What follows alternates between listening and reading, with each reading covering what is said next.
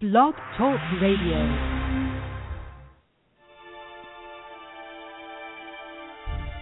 Challenging, thought provoking, insightful. This is God and Country, the collision of faith and politics, hosted by nationally known speaker, Reverend Dr. Sean Michael Greener. Not your typical Rev. Dr. Sean is a proud military veteran, former law enforcement officer, and founder of the internationally regarded Executive Protection Team. Through counseling, elite life coaching, and national speaking, this ninja pastor tells it like it is. This series is biblically and politically engaged with the pedal to the metal. With today's edition of God and Country, here is host and author of the acclaimed yet controversial book, Excellence Killed the Church How Mediocrity is Destroying America. Dr. Sean Michael Greener.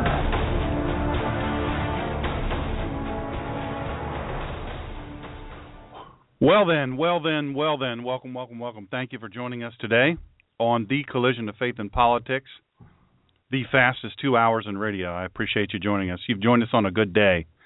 Uh, it's a beautiful day here in the Northeast. Uh, gorgeous, gorgeous. I've got my uh, sidekick Buckeye uh, guarding my six, and so if you hear her bark, she may have to go handle some uh, go handle some stuff. So anyhow, uh, we're we're glad to have you today. It's been a crazy, crazy time. Um, it will be it'll be a happy time, a powerful time, a uh, a good time. It's going to be good. It's going to be good. Today we have a very very special guest, radio star, general, uh, the general of the airwaves. He is he is the most professional guy that I know on the radio. His shows are absolutely riveting.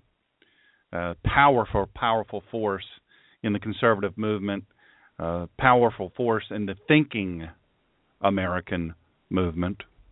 He is a high information voter, and uh, he travels all around the world. He does a lot of philanthropy. He's a brilliant conservative thinker, and uh, I'm honored to call him friend and have him on the show today. He's going to be on just a little bit. Uh, Dave and I are going to talk about crime and guns in America. We're going to talk about some other stuff too. I think that you should really stay in the batter's box with us today because you're going to be blown away by some of the stuff that comes at you. We're going to be coming at you really, really hard too, by the way. So don't be afraid. Do not fear. We uh, we are absolutely going to get it done. Going to get it done. Uh, this is the no holds barred show here. Uh, there is no political correctness assumed, so you're just going to have to deal with the the stuff that comes at you. Uh, today is going to be a, a rock and roll day. I'm just telling you. You can't say you haven't been warned. That's all I'm trying to say. Can't say you haven't been warned. Uh, we are excited also to have a huge announcement, and there'll be well for me a huge announcement and so I'm excited to share some some news with you. Uh, also, we're going to have on a special guest, uh, nationally known conservative activist and media strategy expert, uh, Tiffiny Ruegner. She is uh, an absolutely amazing, amazing woman. Uh, she is a force to be reckoned with in conservative media um, she is certainly a media a media strategy expert extraordinaire, uh, and I'm I'm uh, I'm very impressed with her. I'm very excited to have her. We're going to share her uh, her information with you just a little bit later. But uh, listen, you don't want to miss today's show. Um, it's a it's a special show for a lot of reasons, not the least of which are um, I get to share with you about my uncle, uh, my uncle Kerry Covington, a wonderful, amazing man. He went to his reward on Saturday. Uh, I guess 6:30, around 6:30 p.m. Uh, suddenly, totally unexpectedly, uh, and an absolutely extraordinary, extraordinary human being. Uh, my uncle Kerry Covington is the youngest of nine and he, uh, quite frankly, is one of the neatest people I've ever met. Truthfully, he's he's truthfully one of the neatest people that I've ever had. I've known him all my life, of course, and uh, he is. Um, he's one of those people that you meet, and you know, I was a little kid when I first met him. You know, I'm I'm sure he held me as a baby, and uh, he, you know, teased me. I know he teased me. Uh, he teased. That's what he did. But he he loved, and uh, I'll tell you what. If anybody had many reasons to have an excuse to whine and complain and tell you how rough things are, to mope, it was Uncle Kerry. He was, I think, since he was 16 years old, went to bed, he was fine, woke up, couldn't walk. He had contracted polio. This was during the World War II uh, era, and he was going to join his brothers in going off to fight in the war. All my uncles, they, they went and fought in the war, and they fought heroically and valiantly and honorably. And so Uncle Kerry, being the youngest of of all these Covington boys, wanted to go and do his part. And so, uh, but he couldn't because he went to bed normal and woke up extraordinary. So he had these big braces on his legs, and for the longest time he refused a wheelchair, so he used these crutches. And I'm telling you, uh, you've never seen anything like this guy. Uh, he fathered children. He uh, he worked. He was the first handicapped person, person who could not walk, ever to be a security guard at the DuPont company. Absolutely amazing. You know, not late to work, never an excuse. They called him Covington. They referred to him as Covington there. And he went to work always with a great attitude, always positive, uh, just never he's just not a complainer. He just didn't complain. So Uncle Kerry, uh, you know, he's the youngest of the Covington clan, and so he, my mom, it goes Aunt Jean is next, and Aunt Jean Reifenberg, and then my mom, um, Louise Greener, and uh, so I have a picture actually on Facebook. If you go to Facebook, you can see my Uncle Kerry. He is uh, go to facebook.com uh, I think it's backslash I don't know, go to God and Country Radio Show or go to my regular Facebook page. You'll see it on there. Just search Sean Michael Greener, you'll find me. And uh that smile he had uh, in the picture, he always had that smile. He was a man of tremendous faith. Let me tell you, he lived his faith. He oozed his faith and in such a way that that you you thought to yourself, man, this guy of all the reasons in the world of all the reasons in the world to complain that he had, he didn't. He always, always, always turned he turned everything back to God. Everything.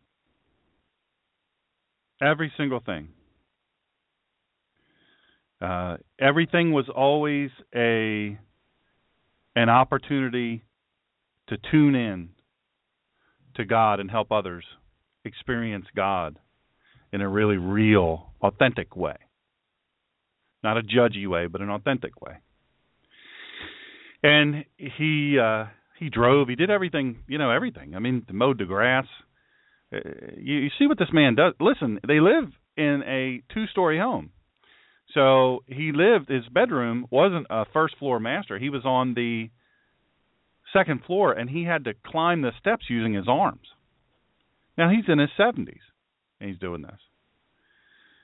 Uh, you know, our family has a lot of family parties and gets to get-togethers. Covingtons, that's what they do, and um, he would always be seated in the same place, you know, kind of holding court, and everyone wanted to sit near Uncle Kerry because he just had that energy that came from him. He's just a he's just that guy, you know. He's just that guy in every group that you just look at and you say, "This guy right here is something special."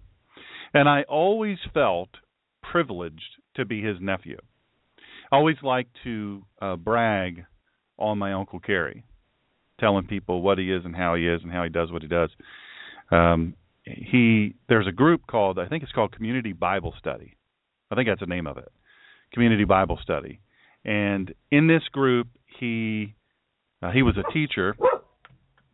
He was a teacher and he he taught, you know, Bible classes and and uh, different study groups and and everyone there just adored him. So uh, suffice it to say, you know, there's certain people in your life that make you better. And of course, we all called him Pop. Now he wasn't my dad, uh, but his everybody referred to him as Pop, except for the people who work called him Covington. And I'll tell you, Pop was the kind of guy that if you were ever somewhere and he was there and you you wanted to impress your friends, you'd always invite him. You'd always invite your friends over to meet Pop, Uncle Kerry, because he just had that way about him. He lived a life well lived. He he well lived his life, no doubt about it. Now I'm I'm telling you, this was an absolute shock when I got the the message from my cousin. I was stunned. I was stunned. I couldn't believe it. She told me she was doing. She's a nurse uh, been a nurse for many many years, and she was doing CPR, CPR in progress, uh, and we were just absolutely stunned. I mean, you know, he was a pretty healthy guy despite having polio. So um, he was with his family. He was at his home. He had just spent the whole day with his family, and and he was surrounded by his family. And I tell you, I think if we were to ask Uncle Kerry how would he want to go, it would be that way or praising God, one of the two, or maybe both. Do them both at the same time. He he was that way. That's how he lived. Family. It, it, this is the order for Uncle Kerry: God and family. And so he received his reward on Saturday for a lifetime of faith. And I'm telling you, uh, I'm the better for being part of him. I absolutely uh, adored him.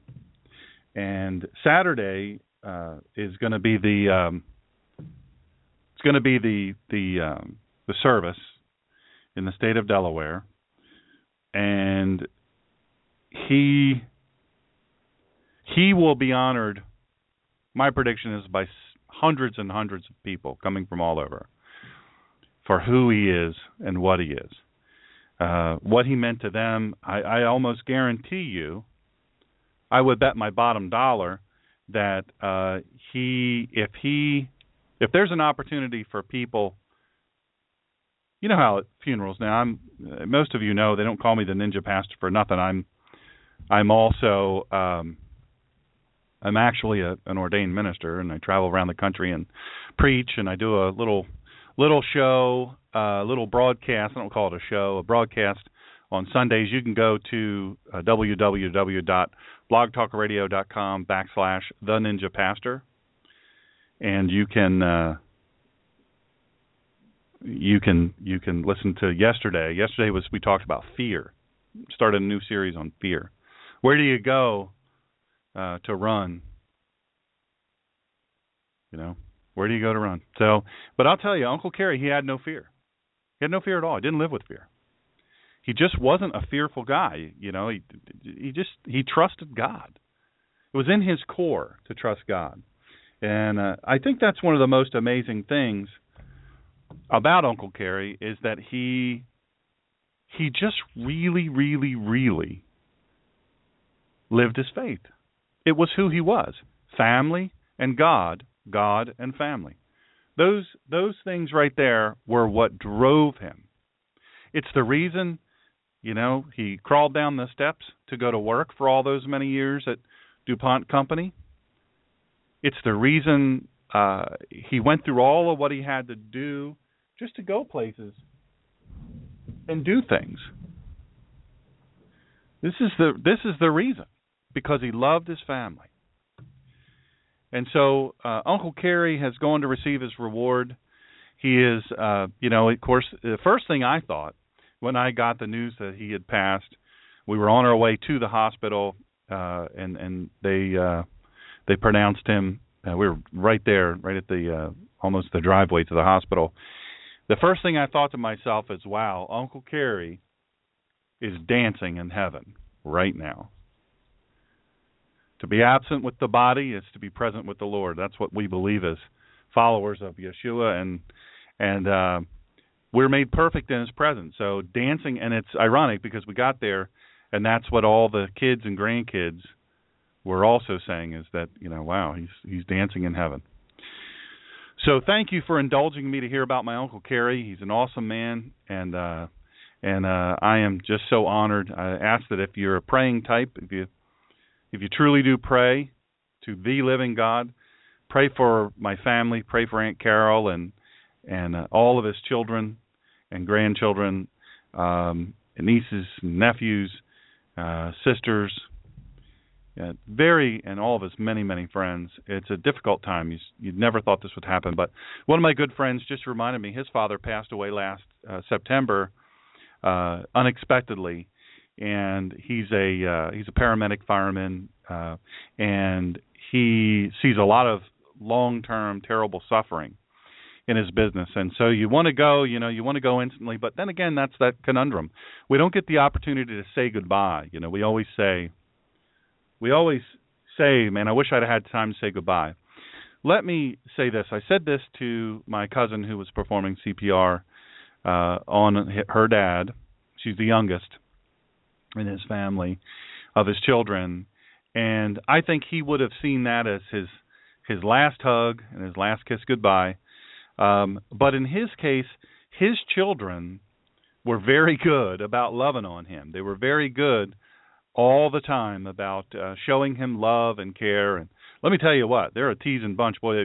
You know you got to be on your toes around there because uh he was sharp and he didn't you know he was just funny he was just a funny, funny man. Very loving, very funny, and uh, really something else. He was a pistol. But I tell you what, you make no mistake about it. He was a, a just a mountain of a man, and incredibly strong. Think about this. You know, he had to use his uh, upper body to climb steps, to to uh, to do whatever he did to move. Everything he had to do, he had to use his arms. So, as you might imagine, his upper body was incredibly, incredibly strong. And when this man hugged you, I'm a big guy. I don't know how many of you know. I'm a I'm a relatively big guy. Uh, let me just tell you,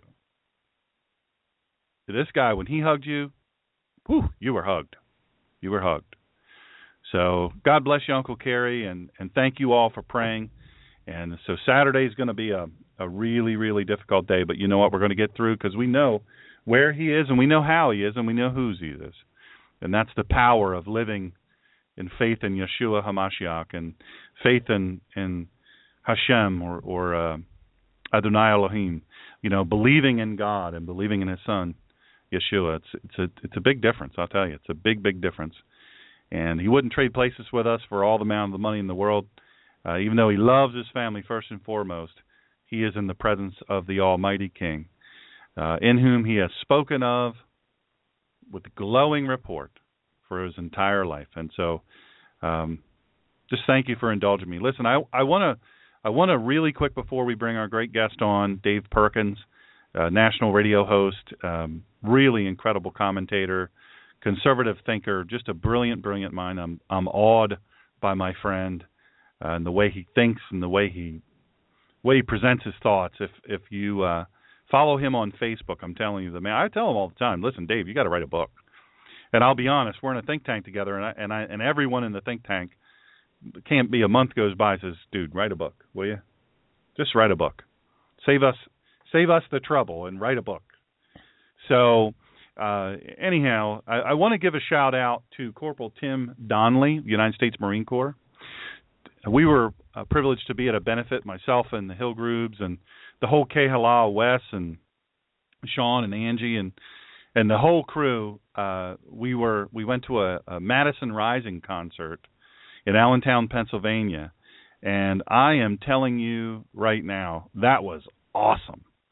Now, to give you a little background, Corporal Tim Donley uh, lost very high amputation of both legs, traumatic amputation of both legs, in an IED attack uh, over in the Middle East, and uh, part of his arm, one arm, was severely damaged. Uh, great looking kid, I'm telling you. He, he, you know, talk about an overcomer. Holy moly, man! And he and his wife and his uh, service dog beautiful uh, golden retriever, just an unbelievable dog, were there at a benefit. Now, the reason for this benefit was to raise money to build him a smart home.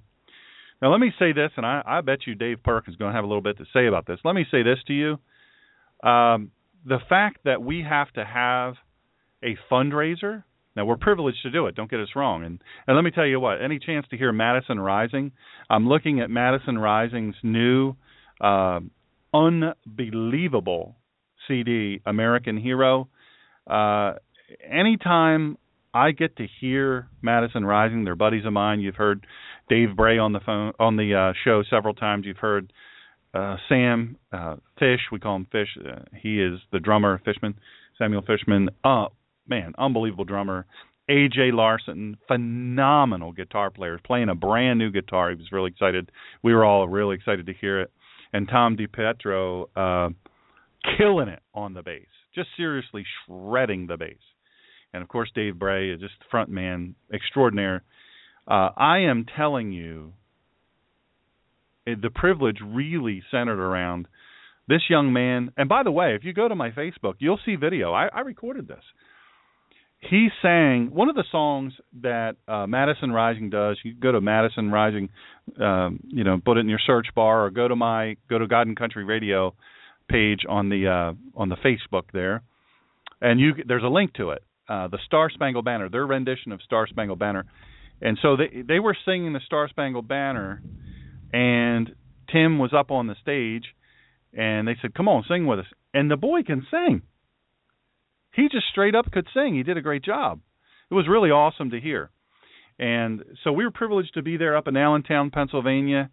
And I'm just going to tell you, um, the reason I'm bringing this up is I want you to understand that we are still at war, folks. We're absolutely still at war, and and our soldiers are still in harm's way. And until we rectify this situation in Washington D.C., they're going to be in worse and worse harm's way every single day.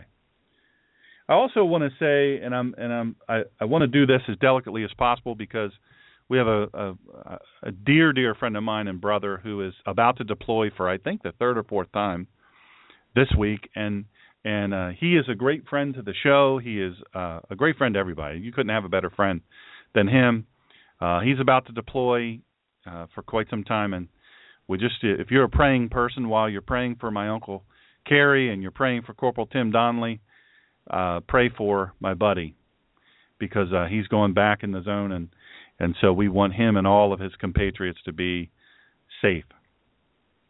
But as as far as it relates to Kim, Tim Donley, if you go there, if you get an opportunity, if you're a contributing type of person, you have the resources, contribute to. If you Google Corporal Tim Donley, you'll hear his story. D O N L E Y. You'll hear his story. It's absolutely compelling. This kid's attitude. He reminded me a lot of Uncle Kerry. It's the irony of ironies, right? Uh, uh you know, Uncle Kerry and him, no quit, and everyone before and after Corporal Donley's injury said the dude's attitude is stellar. He's stellar. But just because his attitude is stellar doesn't mean I started to tell you guys and I get mad about this. Uh, I'll just confess to you I have an issue with it. I don't understand why though we don't we don't um we don't begrudge it. We do it very willingly. You know, eh, very very willingly to try to raise money for the smart house and things to help.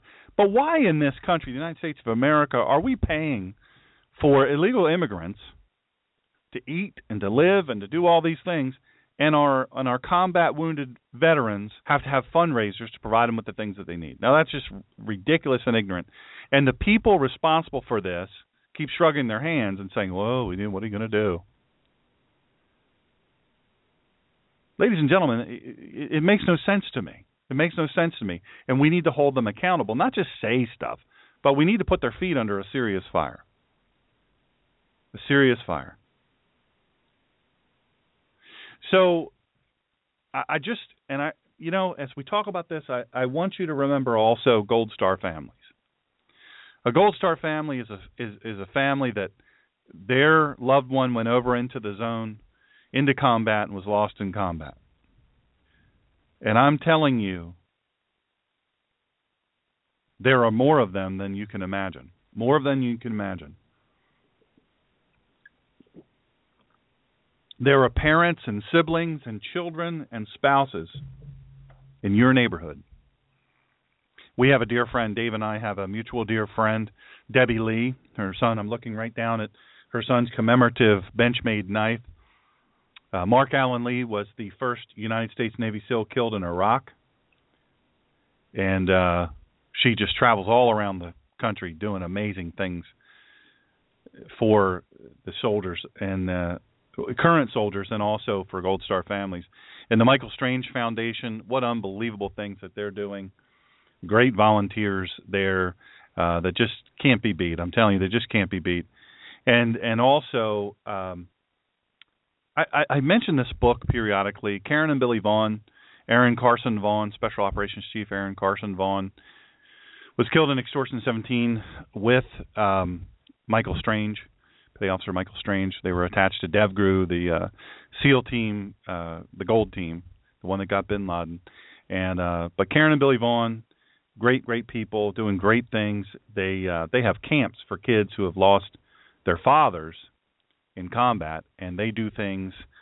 They have mentors, male mentors that come and and do the things, fish, you know, uh, learn to shoot bow and arrow, uh, do all kinds of fun stuff. They have this, these amazing camps, and so they uh, they do this. But the book Betrayed, if you don't know, uh, if you don't know about that book and you don't know about Extortion 17, please order the book. I'm telling you, it's really really critical.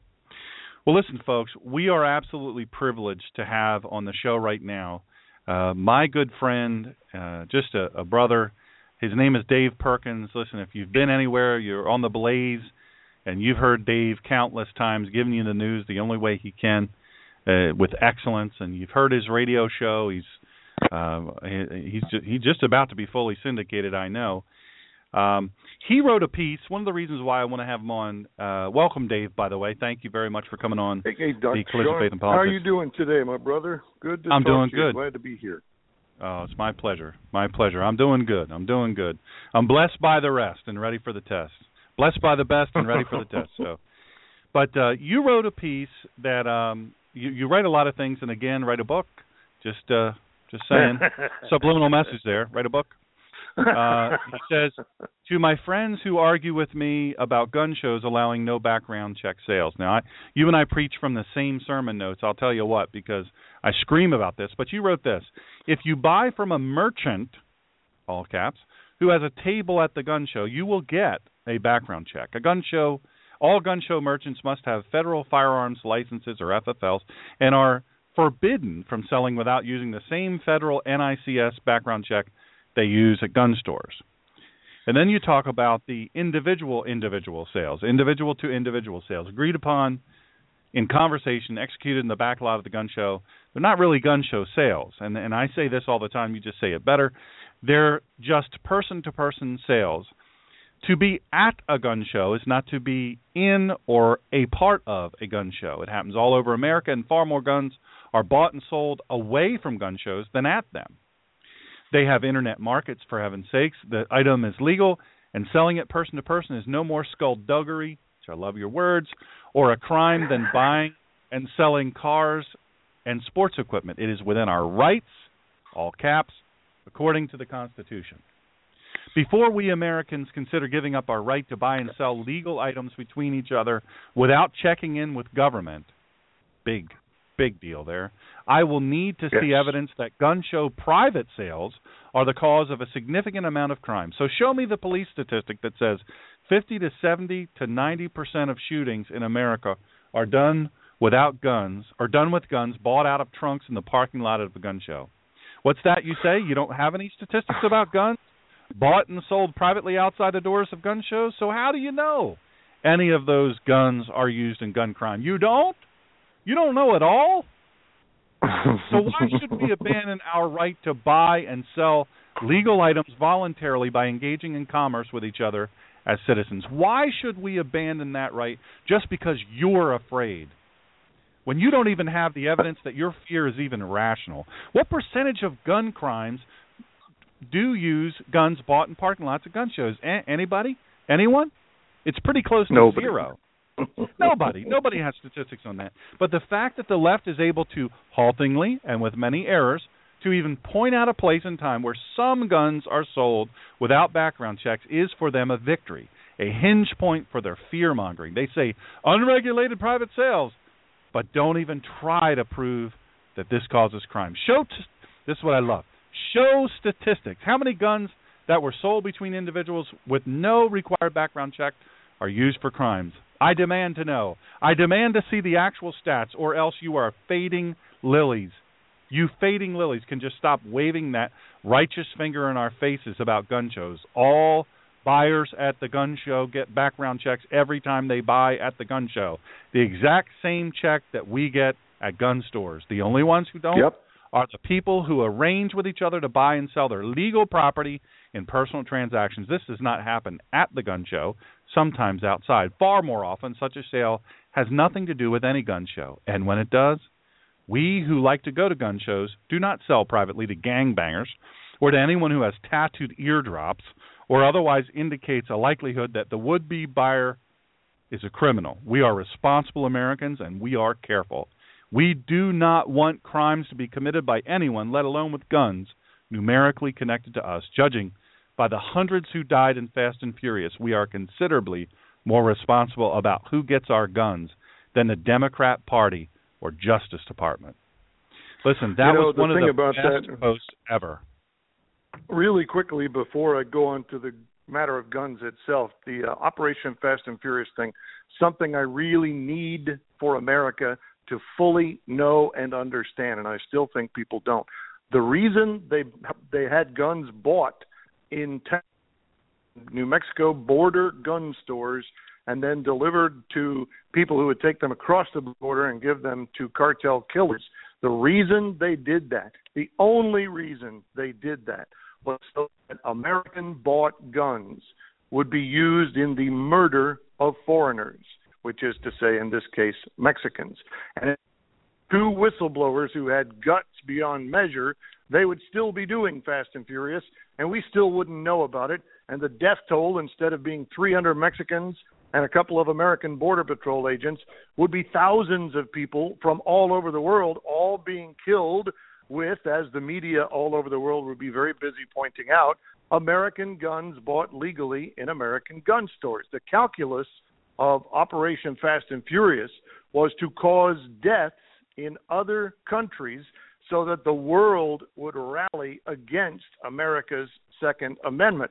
We were unable to, well, I say they, government was unable to get any traction on uh, restrictive gun laws because the American people are too fond of the Second Amendment. So what they wanted was for international political pressure to go along with liberal political pressure in America. The way to do that is for international people to die. This was quite literally death, murder, killing hundreds of people or more in foreign countries was the core of their plan, Sean. People have to understand. Obama approved this. His buddy Holder developed the idea. The point of Fast and Furious was deaths by the hundreds. And if people hadn't died, it would not have rallied foreign political pressure against the Second Amendment, which is to say, it wouldn't have worked. So when you think about your kind, beneficent leaders in the Democrat Party, remember their plan for getting rid of the Second Amendment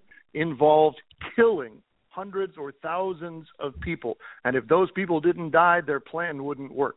That's who those people are. Everyone needs to accept it and remember it. Hold up, hold up. Let me let me make sure because I I was holding my breath that whole time, um, afraid you'd say something controversial. Uh, so you're you're telling me, Dave Perkins, you're telling me that the government illegally sold guns to drug dealers and and all of that You're telling me they did this. The government, our government. They didn't. And wait a second, aren't leftists in control? guns. What did they do? How'd they get rid of these guns? Well, their, their purpose wasn't to get rid of the guns; it was to get them into the right hands so that Oh. their goals would be accomplished. Whoa, whoa, whoa, whoa, whoa, whoa. Oh. Oh, Dave, Dave, Dave, Dave, Dave. Now that's quite controversial. Yes, I just don't know what to say about this. shocking. So, so they sold or gave or put in some way into the hands of awful, awful people, our enemies, really. Of killers. That's right. American enemies. Hardcore, cold blooded killers. Hundreds and thousands of them. Yes. Now, wait a second. Now, I just want to make sure that I understand uh, what I'm what I'm hearing here. So you're telling me Well- that our government, who right now is being run by ultra left, extremely anti gun, extremely anti Second Amendment administration, put into the hands, on purpose, put into the hands some of the most evil, deadly people on the planet, enemies of America for sure. And they did this for what reason? What was the reason again? Tell me the They reason. they actually had uh, Mexican gangsters come to Texas gun stores to try to buy 10 or 15 AK-47s at a time and the owners would call the federal government, the Justice Department and say, "Please, please, these guys don't speak English. They got teardrop tattoos on their eyes. They're gangbangers. We know they're murderers." And and they're asking to buy these guns and you're telling us we should sell them? And the government would tell them yep yep we got it under control. No worries. Go ahead and sell. So it's literally the government doing it because the gun sellers the people who run the gun stores did not want to do it and tried like crazy not to do it but government overruled them and reassured them and ended up making it happen. So yes the government is the prime agent of moving almost 3000 military style weapons into the hands of cartel killers just south of the Texas border. The US government did it. And they and they did it to uh create a furor to make us say, oh, you know, we've got to get rid of these guns. We've got to get rid of these Right. awful assault rifles. It wasn't to make us say it. It wasn't to make us say it. It was to make foreigners become fearful for their own lives based on the fiction that American purchased guns, legally purchased American guns, are somehow drifting and slithering across borders magically by themselves and ending up in the hands of killers. And and it, it was meant to make the whole world fearful for its lives based on the Second Amendment being an out of control thing, based on guns going everywhere all the time and everybody killing each other all over the world with American guns, because the Second Amendment is the deadly, dangerous source of American guns. And we would have bought it too if, if not for a couple of whistleblowers who came out and said the government is behind this, we would have believed that somehow, no matter how diligent our store owners were, no matter how hardworking our police, that somehow thousands and thousands and thousands of American purchased, legally bought guns were winding up in the hands of murderers in other countries, and ordinary innocent people from other countries were dying because of the Second Amendment. That was the plan, and it would not have worked if people weren't dying, Sean. The deaths were instrumental to the success and the achievement of the goal of this government, which is to make the Second Amendment disappear. Hmm. With, so, without deaths, they'd have had nothing. So our government, the liberal left, uh, leftist, ultra leftist government, has stepped in, and now, of course, we have uh, cries for the UN to step in, and, and you know this is the same government uh, that these people are not being uh, prosecuted, they're not incarcerated, they're not they're not paying the. I mean, they've caused deaths even in other countries. So so this same government has enlisted the aid uh, and and and really sabotaged other governments. Wouldn't you wouldn't you say that to some degree is the case? Certainly the Mexican government, which, you know, given other cooperation efforts in the past with those people, I wouldn't be at all surprised if they understood the purpose of Operation Fast and Furious and went along with it because they don't like the Second Amendment either because it makes them look bad for not allowing their citizens to all have guns, you see. Part of it is what it makes other people think about. The thoughts of populations of tyrannies must be controlled because if the people begin thinking about things that the government doesn't want them thinking about, that results in political opposition, in political struggle, and sometimes loss of power. So, ideas are the things we have to control if we're dictators. What was it Stalin said? Uh, we don't, ideas are more dangerous than guns. We don't let our people have guns. Why would we let them have ideas? Remember, that mm. stuff is out there. It's easy to figure out what's going on. The Second Amendment in America, particularly whenever it's in the news, gives people in other countries the idea that maybe they'd be safer if they had guns. And those leaders don't want their people thinking like that. So they're working hard to make having guns seem the most unsafe proposition that's possible. And getting people killed in other countries with American guns is a demonstration, if you don't know the facts, that the Second Amendment is a deadly danger to the whole world and not just to America. So the whole world would have to rise up and politically pressure America to get rid of the Second Amendment. This is what would be happening today if not for two courageous whistleblowers. They would have never stopped Operation Fast and Furious because we'd have never understood it or known what they were doing. There may be thousands of people dead by now throughout Central America, throughout South America, and across oceans in other countries, in Asian countries, all over Western Europe, people would be being killed with American guns.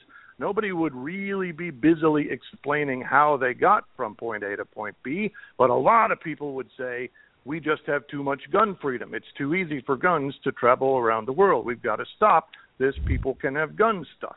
I'm telling you, if we didn't know about it, it would still be happening, and I predict the death toll worldwide would be in the thousands, and even now we may have already lost our Second Amendment rights because of this plan. Dare I say, this evil, bloodthirsty plan hatched by Eric Holder and agreed to by everybody else in leadership at that time. So, who are the whistleblowers? Who are the people that blew the lid off this? I have lost track of them. I was uh, paying attention to this back when it was hot news three, maybe four years ago. But since then, I've kind of stopped paying attention to my links and I've lost track of who they are. One of them, I think, was in Texas law enforcement and one was in federal law enforcement. But they Makes are no longer famous. Makes you wonder what happened. Yes, it does. As with everyone who opposes this Stalin-esque crowd, it does make you wonder what happens to them. I thought the left was all love and tolerance. Love, tolerance, and if you have guns, they beat you down into purple jelly. oh man!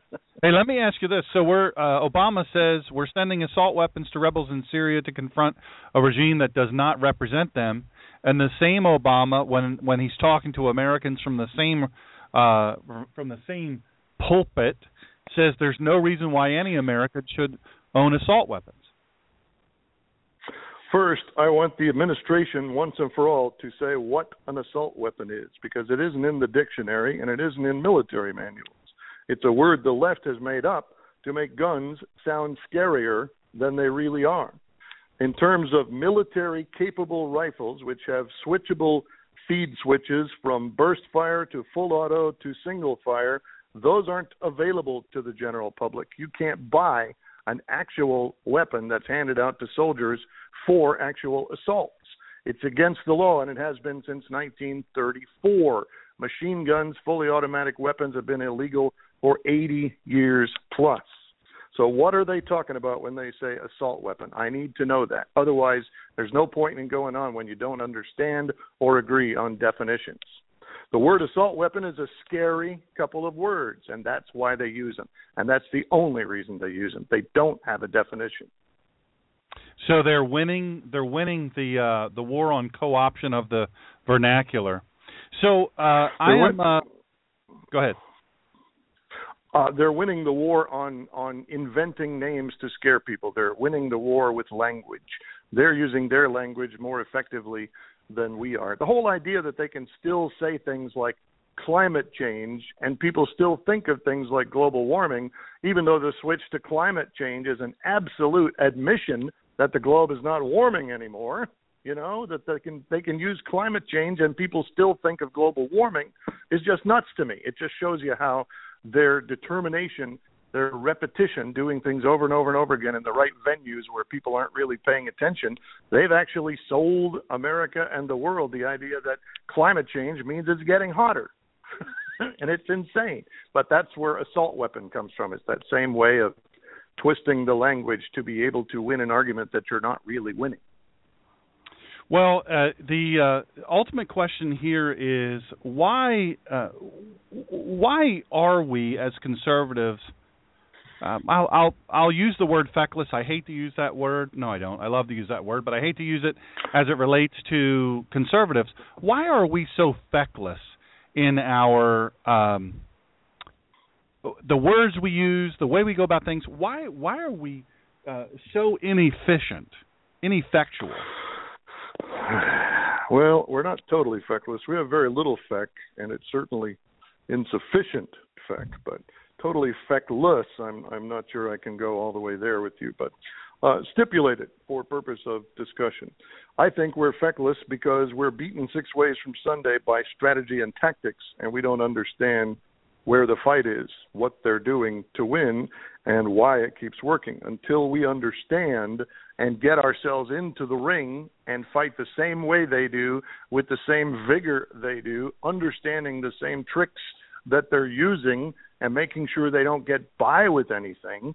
The whole idea of using words like global warming and assault weapon are unchallenged by Republicans. Conservatives will challenge them, but Republicans won't. Republicans, I really think, are just hung up on the status quo and being part of the the great two party sharing of power and and having authority and having cachet and influence and boy they just can't stand the idea that they might be replaced by a bunch of rednecks from the sticks with don't tread on me flags i think mm-hmm. the republican party sean is a bigger enemy to me than the Democrat Party. I know what Democrats believe, I know what they'll try to do, and I know how they'll try to do it. But the Republicans are seriously trying to pull rugs out from under me, pull the tablecloth out from under me when I was just about to get a bite of my lunch, and keep smiling at me and patting me on the back and calling me partner the whole time. I think the Republican Party is more of a deceitful, backstabbing, un, uh, unethical entity at this point for conservatives than the Democrat Party. Mm-hmm. Um, you know, I noticed on uh, you know a lot of conservatives will get mad at Fox News because they say, well, you know, they're not conservative. Well, they've never made the claim to be conservative. They've made the claim to be fair and balanced. Uh, but they, you know, for for whatever reason, for the longest time, we've we've kind of claimed them as our news source, and really they're not. A lot of the people that are on Fox News are are not, and were not before they came on there uh, to be considered to be conservatives, although there are several of them. Shannon Bream, uh, very, very conservative, and awesome, awesome person. Uh, you know, very conservative and has a great track record of conservatism. But many of the others that we we hail as being conservatives, they really aren't.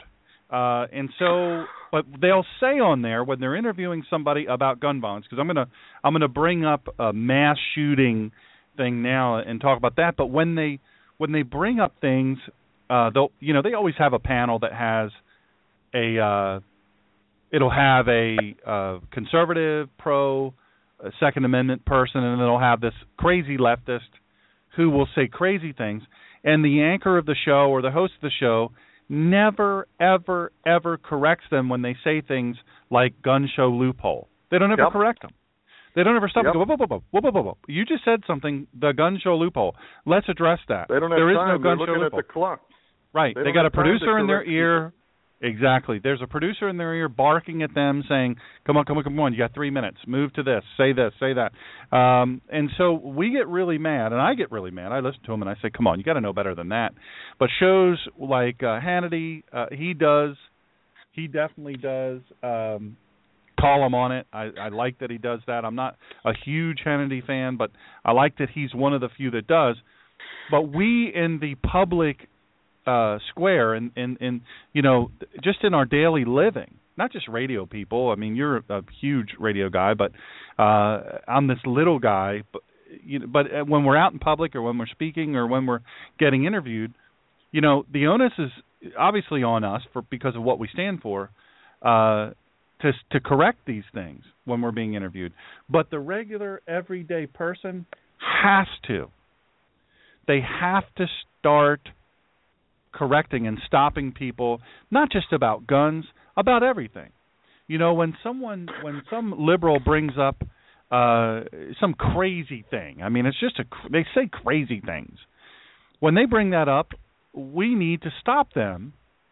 Press pause and say, my, uh, my recommendation for this problem is number one: read and learn the Constitution and know everything about every syllable in it. And if you don't get it, if it's not understandable to you, find someone who can explain it to you, or do your research and look it up figure out the history surrounding the forming of those sentences and figure out what good thing they were trying to achieve and what predictable bad thing they were trying to avoid. I get in arguments all the time, even with friends. Oh, the Constitution. That thing is 250 years old. Are you kidding me? It's antiquated. It's outdated. The founding fathers could never have imagined, you know, a, a rifle with 30 rounds in the magazine. I mean, they literally believe that the Constitution, the founding documents, are totally out of date and should be ignored, and we should just start again from scratch. And every now and then, someone quotes Thomas Jefferson as having said, we ought to do that every 20 years just to make sure the people alive in that generation get the government they want.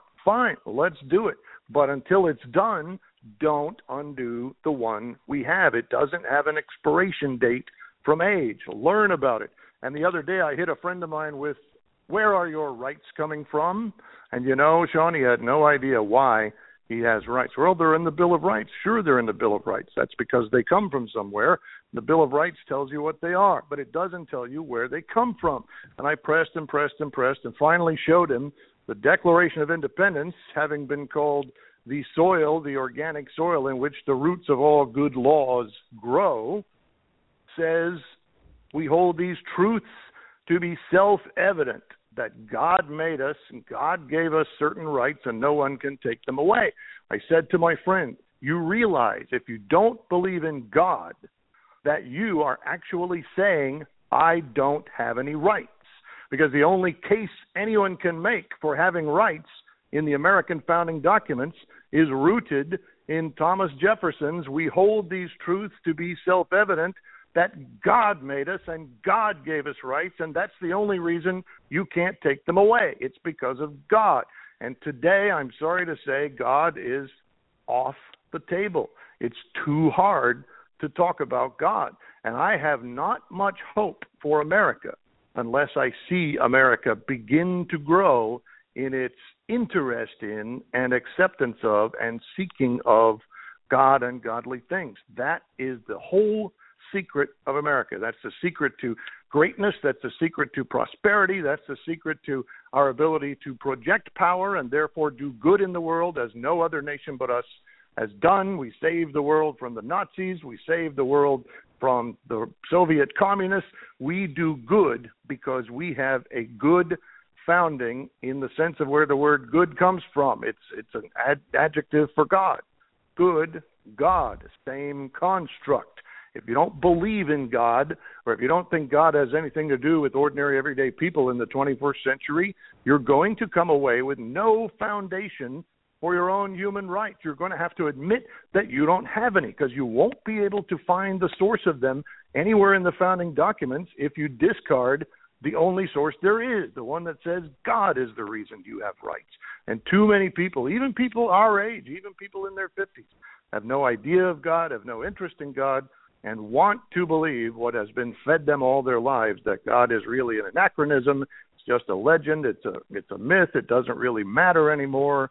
You know, there's a whole lot of talk about how God has expired the same way the Constitution has expired. But God is actually the only eternal part of this whole deal. Is the only thing that never will expire. And I'm on His side. How about you? Me too. Uh, here's the thing, you know, uh, to conquer a nation, first disarm it. That's uh, you. You've got to disarm its citizenship, and we must take God out of the public conversation. Adolf Hitler. You know, those are the first things, and, and we find the left always. And I don't know why this is. I I really struggle with why the left is always so anti-God. Of course, at the DNC Uh, they they had a big fight. They very rarely fight among themselves, but they had a big fight to try to remove God, the word God, the, any mention of God from their from their platform. Uh, and they they had several runs at it, and and it's interesting to me that the left, for one reason or another, has chosen to be the anti-God, pro-death people. Uh, it, it makes no sense to me, but I struggle when we have a circumstance such as the mass shootings. Uh, somebody we both know, he's an excellent uh, writes novels. His name is Stephen England. He uh, we we both know him. He's a, an excellent writer and, and a good young man. Um, he wrote this in response to a mass shooting. The left. Now I'm going to say I disagree with what he says about the right, but I'm going to give you what he says about the left. This is what he says. The left says the rise in gun violence is due to guns. This is what the left says. This is after a mass shooting.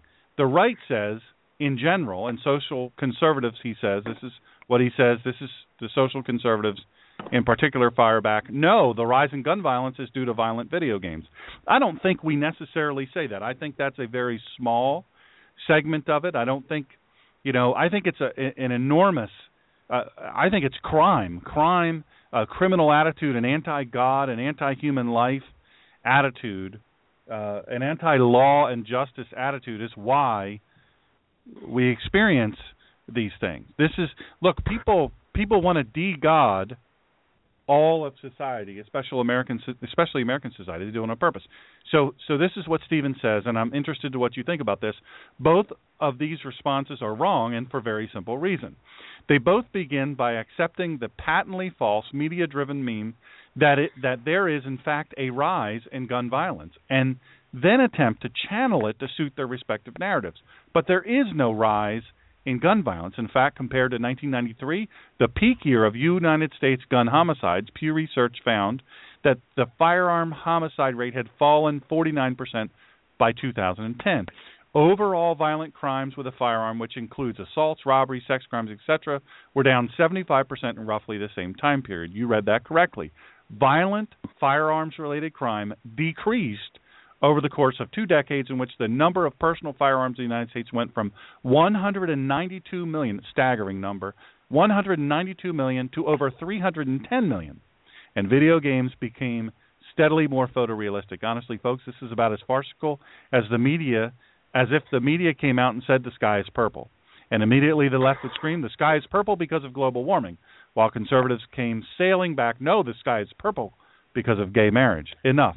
You can argue until you're out of breath, and you're not going to convince me to accept a false premise. The sky is not purple, and there is no rise in gun violence. Claiming correlation equals causation is bad enough of a logical fallacy.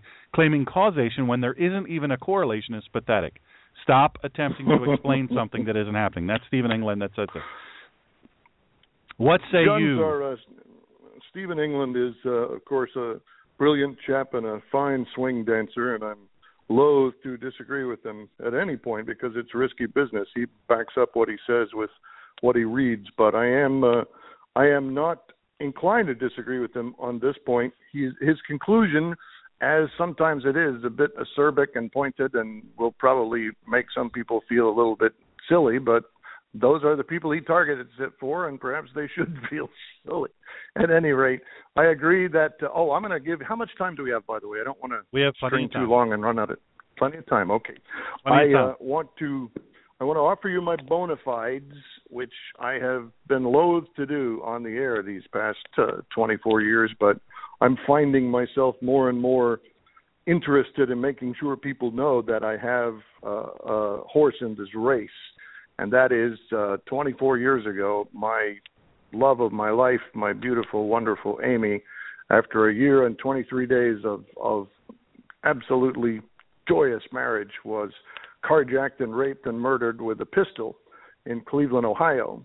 Mm. And the pistol had no serial number, and it was a Eastern Bloc manufacturer, so it obviously came in the belly of a ship somewhere, probably in a box of kilos of cocaine or some such situation.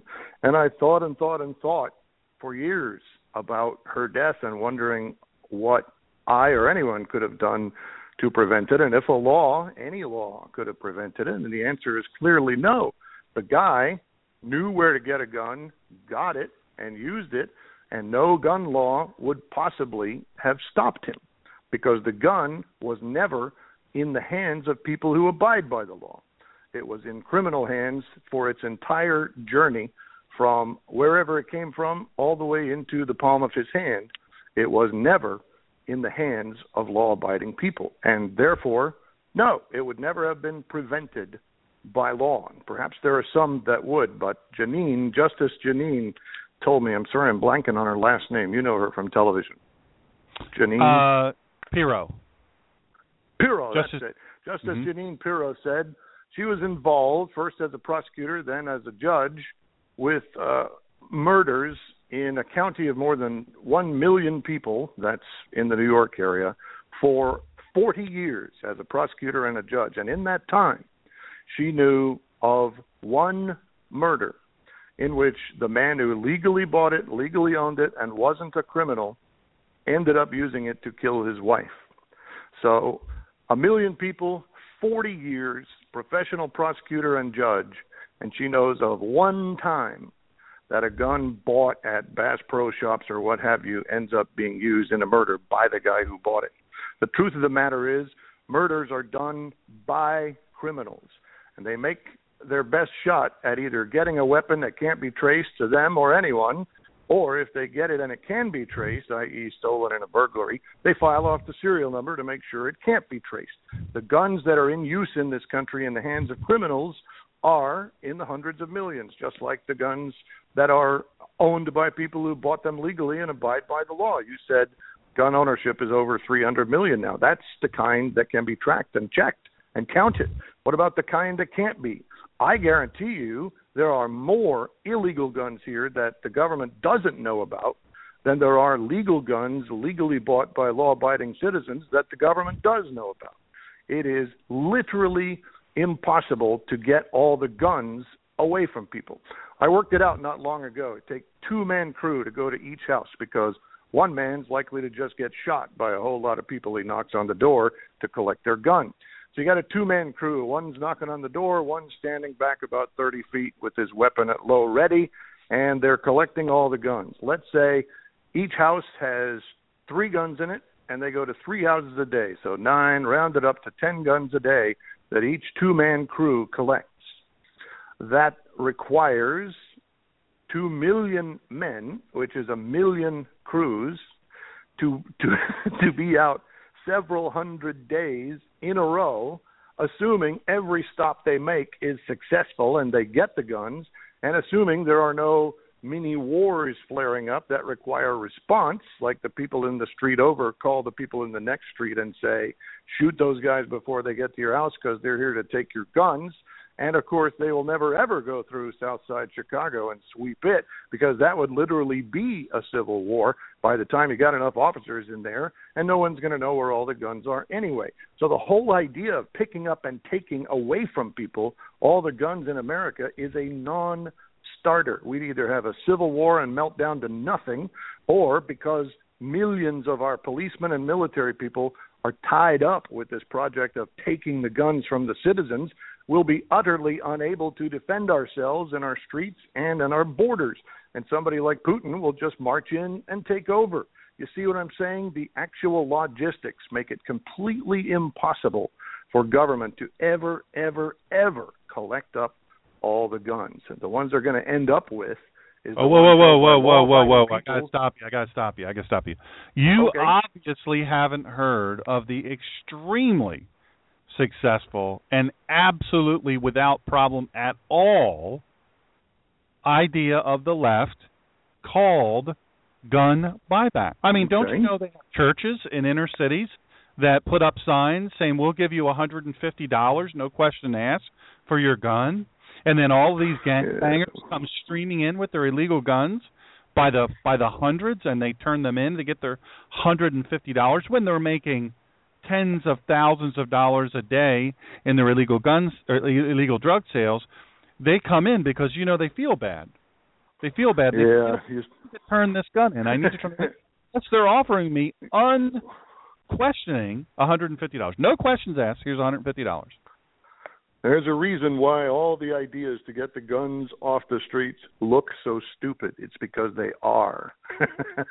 it's never going to happen. The best thing you can do, as the statistics show, is to leave the American people alone. Let them be who they are. You'll find most of them are law abiding, decent people who will take care of themselves and their families and who will come to the rescue of other people in need.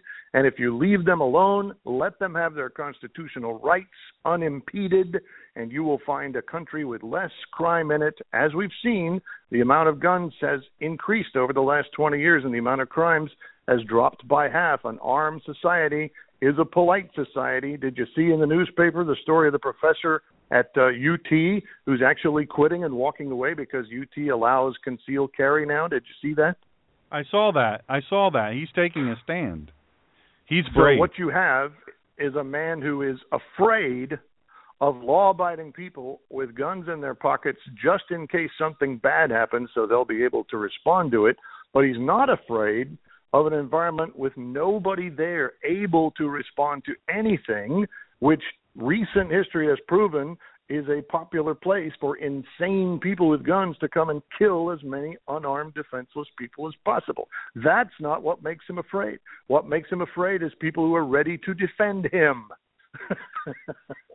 you see, it's idiocy, it's lunacy, and it comes down to some sense of uh, uh, inadequacy on the part of some left wing men. Of course, I'm not saying all of them by any stretch, but there are some guys who aren't the kind of guys who would think about risking their lives to help other people in need or protect people and and it makes them embarrassed at the idea that some guys would that there are some sheepdogs out there who do look out for the sheep and love the privilege of doing it and it becomes uh I can't let him have that over me you know he's more manly than me and I don't like it so I'm going to make sure he doesn't get to be who he is and get all that glory and I mean, it's very simple playground stuff, but Sean, you know just like I know, with men, we never really leave the playground. The feelings of competitiveness that we have uh, modify themselves over time, but they don't ever really go away. And if you got a little twerpy guy who prides himself on his brilliance, but can't fight his way out of a paper bag, he hasn't forgot that just because he's 50 years old and he's a professor emeritus somewhere. Well, you know what always stops a bad guy with a gun? Yeah, time and time I again. do. the one thing that can. a good guy or a good, a girl good with guy. gun. That's And, and right. and and and that's the thing, you know. You you uh you, you repeated a saying that I I love uh is an armed society is a polite society, and I one thing I find um incredulous. I just find this incredulous is like I said before, you know, the left says things that have no basis in truth or foundation in fact at all. The data doesn't support what they say. In fact, the data completely and totally disproves what they say. And and I think looking at uh, who causes shootings, my friend Steve P, uh, ironically, right uh, outside of Cleveland, Ohio, um, and I, and again, I want to say, and I know I've said this to you privately many times, I um, I want to uh, I want to express my condolences. 24 years ago, I've seen her picture many, many times, and I know on the anniversary and on her birthday, we kind of celebrate her and um and we pray for you every year during the anniversary and and and that part of life is a is a very difficult part of life and we're sorry that you had to suffer it.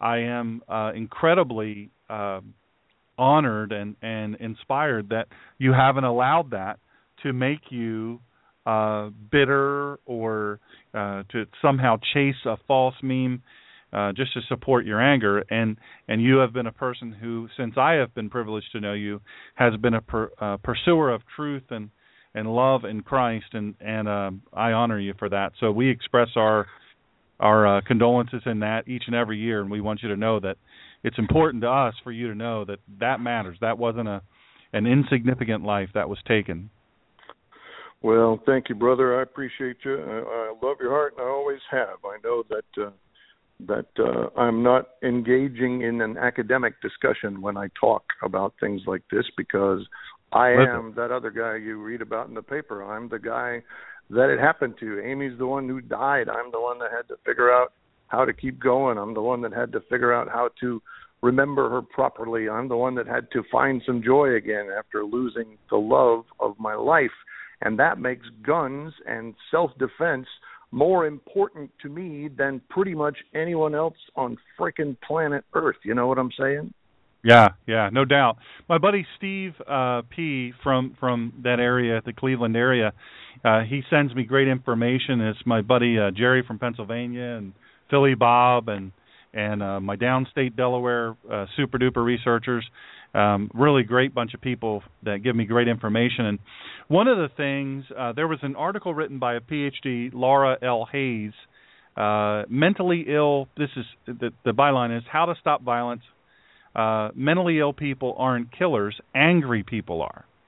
And it's interesting to me. Uh, I I have faced down people who are evil at their core. I've I've been nose to nose with them, and I've been close enough to smell them and close enough to, you know to have the opportunity to feel their hatred and their anger and their demonic attitude and their demonic what what drives them the absolute uh, just evil that drives them. And and that being said uh, most people haven't.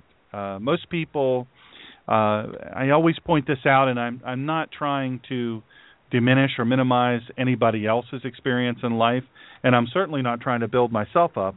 But you learn a lot about evil people when you face them down when they can kill you, and it's you kill them or they kill you, uh, and, yeah. and that's just how it works.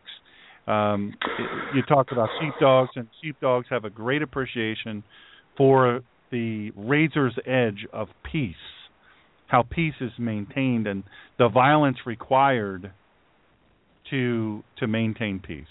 And so, uh, and you know, go ahead. The the the violence on the other side of that razor's edge is coming to this country. I mean, colossal and soon. And people don't understand. We're all talking about things like uh, uh, electromagnetic pulse if some enemy sets off a nuke in our sky or some solar storm comes our way. People don't understand what I know you do that give us three days of trucks not running on the freeways and empty stores, and people are killing each other in the streets and going into each other's houses for cans of soup. Give us three days, Sean, and we will be at that point where no one can imagine how bad it could be or how fast it could get there. This this nation, I think, in the in the bigger picture, is not necessarily benefiting from being a high economy, fast moving, operating on the edge of the failure envelope for delivery of of low cost, readily available goods and services you can afford and uh, this is all great because we can do it but come the first week we can't do it anymore. And people who have never provided a meal for themselves other than taking a government check to McDonald's ever now have to figure out how to eat their next meal and they've never even thought about it.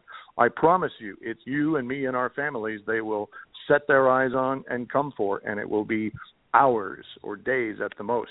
And people do not understand how close they are to that kind of existential evil that you're talking about when you stand in a street and face somebody that you know is ready to kill you.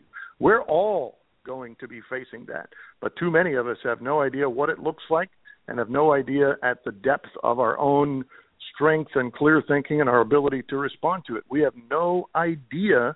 And when you have no idea and you're in that situation, all of a sudden, it will eat you alive. No doubt about it. It's a, there's a society, there's an element in society that, uh, in this article that Dr. Hayes wrote that my friend Steve P sent me, um, the uh, one of the one of the excerpts from it that I I found uh, really powerful is uncontrolled anger has become our number one mental health issue. Though we have the understanding and the skills to treat the anger ec- epidemic in this country, as a culture we have been unwilling to accept uh, the violence problem as one that belongs to each and every one of us. We have sought scapegoats in minority cultures, racial groups, and now the mentally ill.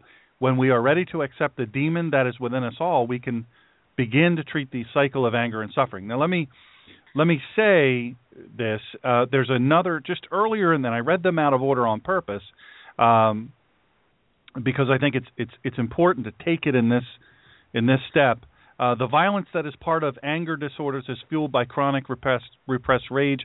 Uh, that has found no socially acceptable outlet. It is fostered by families in which adults behave in violent, intimidating ways, or in which anger is tightly repressed, and in other in either situation there is no appropriate model for the safe or constructive expression of anger. And then she goes on to say, the truth is, anger management skills are simple techniques that can and should be taught to children and adolescents. We should not wait to teach these skills until verbally or physically violent behavior is has become habitual and often life threatening. Now, I I have to say, God bless her. I don't know if she's liberal or she's conservative or she's neither. Um, I you know I don't know. She's a fellow egghead, and, and what do I you know I'm not going to cast uh, I'm not going to I'm not going to cast uh, aspersions to her, but I have to say this is part of the struggle in America is people who have no concept of a gun. They're afraid if they see a picture of the gun, they get nervous. They think that why in the world would you want a gun? I, you know, it's funny. We were in New York City uh, this past, uh, I think it was Thursday, and there was a dead person on the street in Manhattan. She was clearly dead. She was face down. She was dressed well. Uh, there was two police officers putting on their rubber gloves so they could try to see if she had any ID. It's before detectives got there. It's before any uh tape was put up and people were walking by and some didn't even turn their head and look. Some it look somebody else dead in New York City big deal. You know violence happens. Um and it and it uh it is an interesting thing to me that that same part of society and not just in New York it's um I well let me say this. In Chicago I find it interesting that the president of the United States Barack Hussein Obama, has not the same amount of concern over young black men dying uh, and and the the air quotes gun violence that is going on in Chicago. Every weekend more people die than in all of these uh uh what do they call them mass shootings all across America in a year. One weekend we've got more than that. He doesn't seem to care about that part. And those people aren't killing. Now I would say there's some element of mental illness in them. These people, these gang bangers, these people that have no care or concern a life. They want they're a microwave society. They want the check in the mail. They want to be able to make tens of thousands of dollars tax free. They want to have no accountability. They want to live how they want to live. They're all concerned about being disrespected.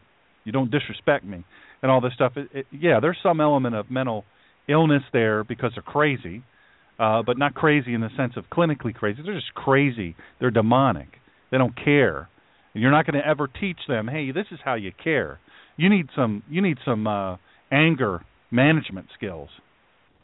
Um, you know, yeah, I'm afraid we've lost generations of people because we've had generations of education that doesn't have any God in it, and when you don't have God in your education, it's impossible to teach young people the full philosophical length and breadth of what a human being is. They end up thinking about human life in terms of transactional analysis and comparative uh, acquisition of goods and pleasure and and I did okay but he's doing better than me and that's not fair. And and then when they don't get what they expect and want all they can do is be angry because they haven't any full clear broad understanding of things like deferred gratification and things like humility and consistency of pursuit of excellence. And those things are not taught because when they're properly taught, as ancient Greeks knew how to teach them 3,000 years ago, they were taught with the idea that humanity and divinity were commingled. And now divinity is a joke, and anyone who thinks about it is wasting their time, and they're wasting mine because I got better things to do than talk about myths and fairy tales. You know, it's really, it's amazingly arrogant when it comes down to it what they've done to education. But that I think is the primary the primary curse of our young generation. That and the fact that when people start to realize what's happening and figure out ways around it, like homeschooling, the government winds itself up and becomes the enemy of homeschooling. It invents new curriculums that parents don't understand. It arrests people for having their kids at home learning instead of in school. You know, government is mm-hmm. an enemy of the people who are trying to save their own children from the mess that government has made of education and I, I think they did it on purpose, and I think it started a hundred years ago. This is post uh, Woodrow Wilson. This is post direct importation of Marxist ideology into the American government. I talk about this in in my book, Excellence Killed the Church: How Mediocrity is Destroying America. At theninjapastor.com. If you go there, there's a link, and you can you can click on that. Hey, let me let me ask you this, I, and I think I'll tell you what, uh, myself and the people in the chat uh, agree and are suggesting that we're losing this battle at the family level. Families are so fractured in these communities. Nobody wants to talk about it. Uh, nobody wants to talk about. It. Look, 80% in Baltimore, in that you know the uh, the Freddie uh, Freddie Gray riots. Uh, yep. I don't think they were riots; they were they were just criminal enterprise. Uh, you know, of course, six point some million dollars they settled for. The the city of Baltimore paid this family. Um, they are, you know, eighty percent. This is a real number, and this is from Maryland, uh, the Department of Corrections. Eighty percent of all of the people incarcerated in the entire state of Maryland come from this very district. And the district councilman who's in charge of that district is the lawyer's husband who is prosecuting the case, who was prosecuting the police officers. 80%. Wow. Nobody wants to talk about that, but that, you know, somebody somewhere is not doing their job. Hey, in the just few minutes that we have remaining, I want to ask you this, no pressure here. So, you uh, get elected as president of the United States, which would be a great day in this country. Uh, you get elected as president of the United States. You do three things. What are the three things that you do in the in your first year? I would say in your first 60 to 90 days, but let's be honest. Your first 60 to 90 days are pretty you know, you're everything's spinning. You're getting to know the protocol, you're getting to know all the procedure, all the different things. You're getting you're learning how to act in a in a uh, you know the Secret Service is teaching you you know how to fold, wh- how to do exactly what they say when they say to do it. Don't question it. All of these different things. You're learning all that stuff. Uh, so yeah, so I'm in the first uh, year. I'm I'm at the uh point where I've got about nine things, but I'll go with three. Oh, you not can do quite nine. at random. Do Yeah, nine. they're I- all I- really important. up to you. As your press secretary, I am opening it up to you. You do what you want to do. the first thing I would do is symbolically is have parts of the Constitution read to open every day's session of the House and the Senate, and they would be parts that were relatable to the bills that were being worked on at the time, so that. And I would overtly tell them this, and I would show up and do it myself at every opportunity in both houses. This is where law comes from.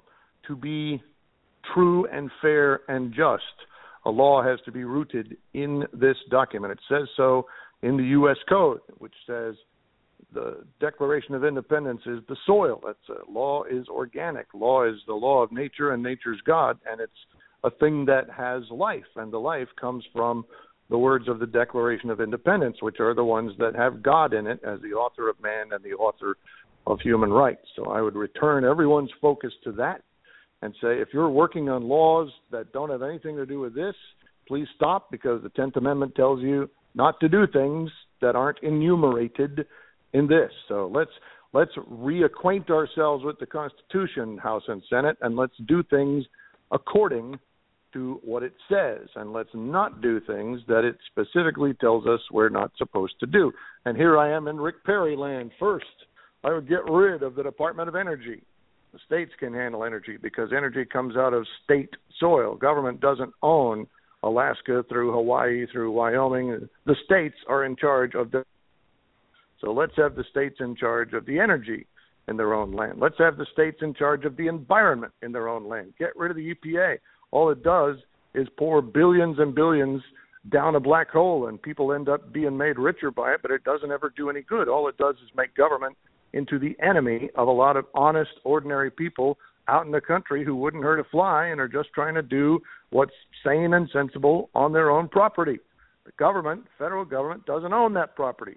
Go away, federal government. So goodbye, EPA. I'm not sure I could manage to close down the Department of Energy and the Department of uh, of the Environmental Protection Association in the first 90 days, but I would certainly go full steam ahead on that and uh, put it on the agenda, and it would get done. And the last thing I would I would put an end to immediately, for the sake of our children. I don't even have any, Sean, but it puts tears in my eyes thinking about what's being done to children in this country. I would close down the Department of Education. Most people have no idea. It was built in 1980. Jimmy Carter left America with the Department of Education on his way out the door. People think of it as something that's been with us for 200 years. No, it's a modern Democrat Party leftist monstrosity, and it's totally against the 10th Amendment, which says if the thing is not enumerated, if it's not mentioned in the Constitution as something government should do, government shouldn't do it. Let the states handle education. I graduated high school in 1978. There was no Department of Education. The state of Texas educated me, and I dare say they did a fine job. And I didn't even finish college. And you know what? I can do anything I want. I can talk to anyone I want at whatever level I need to to be able to accomplish something. I was educated successfully by the state of Texas, which had nothing to do with the federal government. My education was not funded or supervised. My uh, uh, what do you call the list of things to do? The curriculum was not provided or enhanced by the federal government. It is a colossal subversive waste of money, and it's got to go. So refamiliar refamiliarize Congress with the Constitution, ask them to demonstrate the constitutional validity of whatever it is they're doing, and as fast as I can, get rid of the Department of Energy, the Department of Education, and the Environmental Protection Association, and there are many more. Hmm. Hmm. Hmm. That's strong. That's my like beginning. It. How do you like me now? I like it. Several weeks ago, I did a show, and folks, if you're listening to this show, you can listen to archive messages for free. You just go to the blogtalkradio.com backslash the Ninja Pastor and listen to any show. Several weeks ago, I I said uh, you look for the title, uh, what I would do if I were president, and that's ironically, great minds think alike.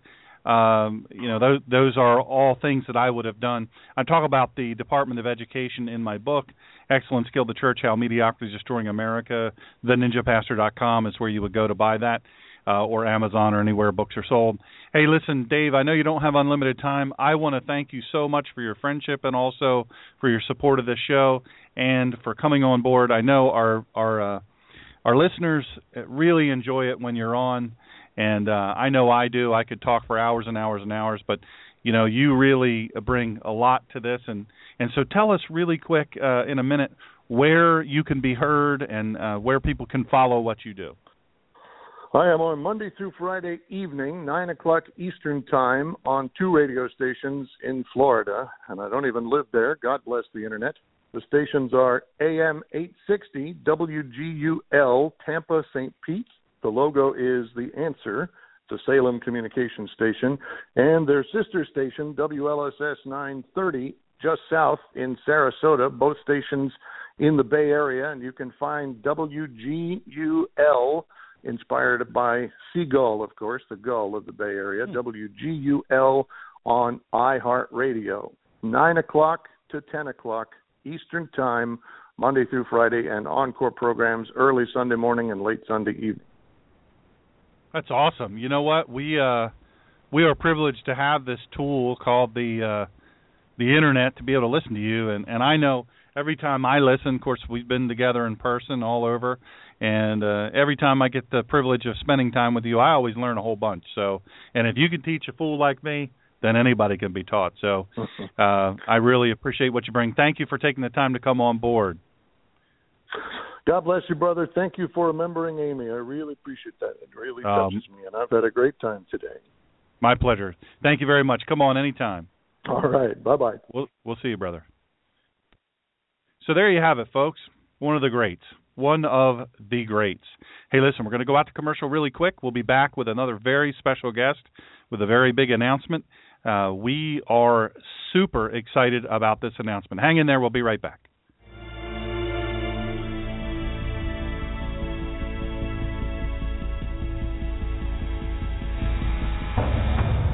We will be back with Dr. Sean, the Ninja Pastor, after these short messages. Hey, listeners, let me tell you something really quick. Listen, if you own a gun, not even if you carry a gun, not even if you have a concealed carry permit, but if you own a gun, you need to listen up. You need to get a pen, you need to get paper, something. You need to click into your notes in your smartphone and, and take this number down. First of all, the first number is 20630. Don't worry, I'll repeat it. 20630. Listen, you have the right to defend yourself and your loved ones and your home. All of that stuff is true. You know it is. But the moment you pull the trigger or pull your gun, you are at risk for devastating legal and financial consequences. You know, you can be arrested, you can be jailed, you can be sued, you can be fired, you can be bankrupted, even when you've legally and justifiably used a gun in self-defense. So you don't have to let this happen to you. Just call Second Call Defense. That number you want is 20630. Listen, it's going to get you a whole month free. 20630. I'll give you the number in a second. You're going to enjoy, listen, when you become a member, you're going to enjoy peace of mind of having immediate and comprehensive legal and financial protection at your fingertips the moment you pull your gun, the moment you pull the trigger, no matter where you are in the United States. You just make two calls. Your first call should always be to 911 to request an ambulance and law enforcement. And listen, we'll tell you exactly what to do, what to say, how to say it. Your second call should be to second call defense. Listen, we've got your back. It's complete legal protection for armed self defense, and it is fully endorsed by the NRA. It's fully backed by the NRA insurance program. Folks, you've got to have this coverage. I have the Cadillac protection, which is the ultimate coverage, and I'm telling you, it is phenomenal. People say, well, I, I've got homeowners coverage. That'll protect me. I've got an umbrella policy, civil liability policy. No, no, it won't. In fact, it's specifically excluded. You say, "Well, I'll get a public a public defender. They'll keep me out of jail." No, they won't. First of all, usually public defenders are from liberal colleges and liberal law schools. They hate guns. They hate people that carry guns, and they're they don't understand uh, lethal force to start with. They're overworked. They're underpaid. Is that what you want to bet your freedom on? Is that what you want to bet your financial future on? That? Are you kidding me? 877 502 3300. SecondCallDefense.org. You want to give them this number, 20630. That's the Ninja Pastor's number. You give them that, they're going to give you a free month. Go to God and Country Facebook page. Uh, it's facebook.com backslash God and Country Radio. Uh, there's a place where you can sign up. You you know, sign up by the means of putting in your information for the show uh, to follow the show. But there's links on there. Once you do that, or on that page, there's a link there, and that will show you exactly where to go. You click on that link, go get all kinds of information. There are no contracts. You're not locked in. And once you get your money back, your free uh, month back, they, they never come back and take it back. This is the best coverage out there. Trust me. I've researched it. Welcome back to the collision of faith and politics. Here again is Dr. Sean.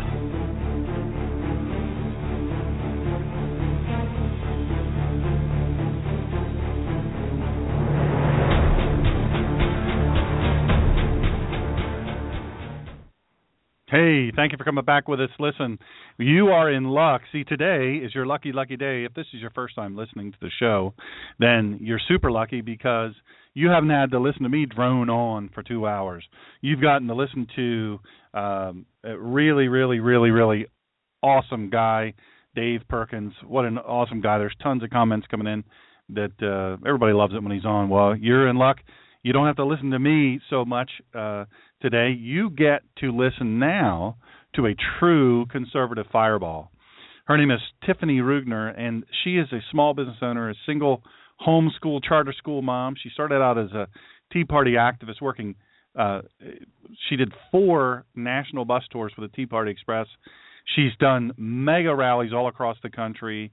Uh, she is just really, really uh, a, a rock star in the conservative movement.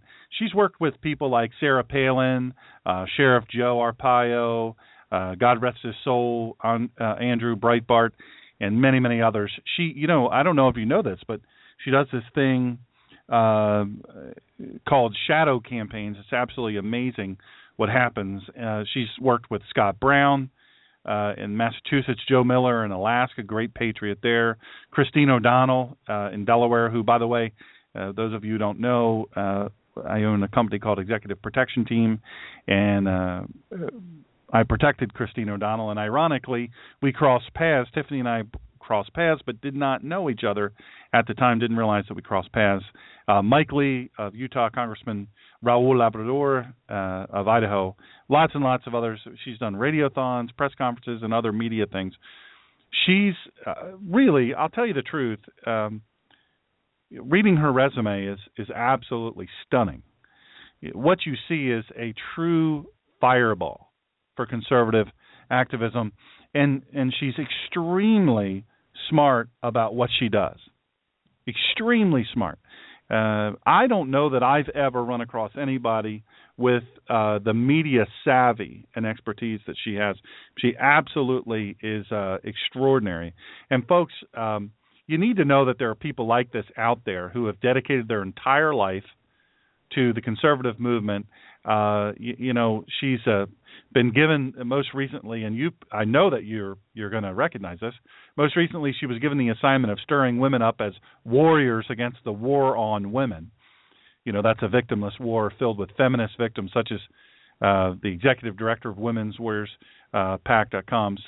They organized over 120 day of resistance gun rallies. Uh, listen, hundreds of thousands of people. I mean, this this woman here you're about to hear from, just killing it. She's just out there killing it, and uh, she's been all over the world, and she's lived in other places in the world, and so she has a strong appreciation for what this country is all about uh, I can identify that as a person who uh, has, has traveled the world. I, she's also, by the way, a uh, current part owner of Right Wing News. Of course, you've all got millions and millions of followers. She runs Patriot Update.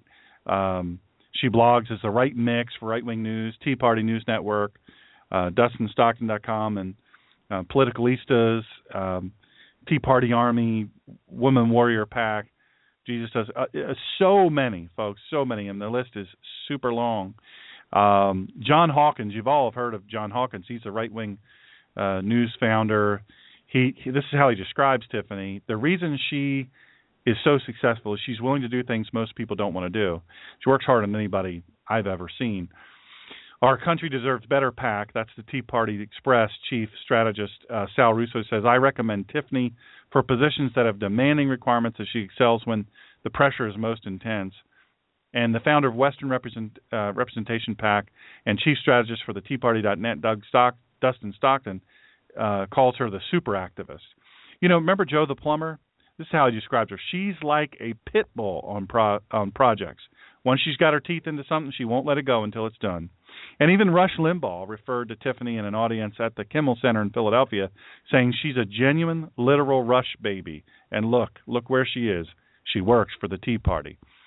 Tiffiny, it's a pleasure to uh, have you on board with us today. I'm excited to have you on the radio show. This is your first time on the radio show.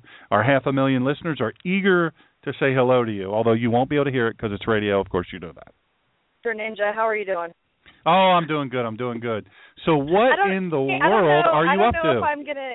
I don't know if I'm gonna be able to talk or move because my ego is like crushing me in my car right now after hearing that introduction. I feel like I should be giving a 45 minute speech. well, go ahead. We only have 24 no. minutes left, but you can give the longest you want. No, that's okay. How are you doing today? Oh, I'm doing great. Couldn't couldn't be better. Couldn't be better. Hey, so what in the world are you working on these days? What what is Tiffiny so busy with? Well, you know, after uh after doing a lot of stuff at the Tea Party, it was kind of interesting. The Tea Party just kind of went out there and found these people in their regular jobs, their regular lives. I had I had a my own business as a massage therapist, and that was two, in 2009 and I completely changed into this political strategist. And um, after working the t- through the Tea Party for a number of years, I decided I wanted to go a different direction, and now I'm working on the messaging war. You know, the the reason why I believe that we lose so often as uh, as conservatives is because we lose on the messaging war. Our while our message is truthful, it's not emotional and so I have decided I'm going to train an army of people to um, understand how to create an emotional message so that we can reach everybody rather than just reaching our few friends who we talk to on Facebook. I want to reach everybody, and with some of the things that John Hawkins and I have accomplished, I mean, we we've gone in just a couple years to um, reaching 500,000 to reaching about 20 million a month. So wow. and that's why creating a more a more emotional message. And I'm telling you, we have done a great job at reaching out to millennials and they're able to hear, you know, we first we grab their heart and then we give them the truth. you can't you can't throw the truth in anybody's face anymore because it's hard to know what the truth is. So anyway, so that's I'm working on the messaging more, sir, and I'm glad to have met you and and have you help me on this a little bit. Awesome. Well, that leads leads me to the big announcement. So, so how in the world are you and I going to be working together? Well, I believe that I'm going to train you how to take the wonderful words that you put out there on your blog talk radio and put them into into an HTML format, a basic blog. Um, we're going to see how we can get your message out further to greater numbers of people. So not just people who want to listen to you. I want to find people who want to read what you have to say. And so. I'm going to train you in that format. Hopefully the codes won't confuse you. And you know, just a couple years ago, I would say when I joined the Tea Party movement, to be honest, I didn't even know how to do a Google search. That was in 2009.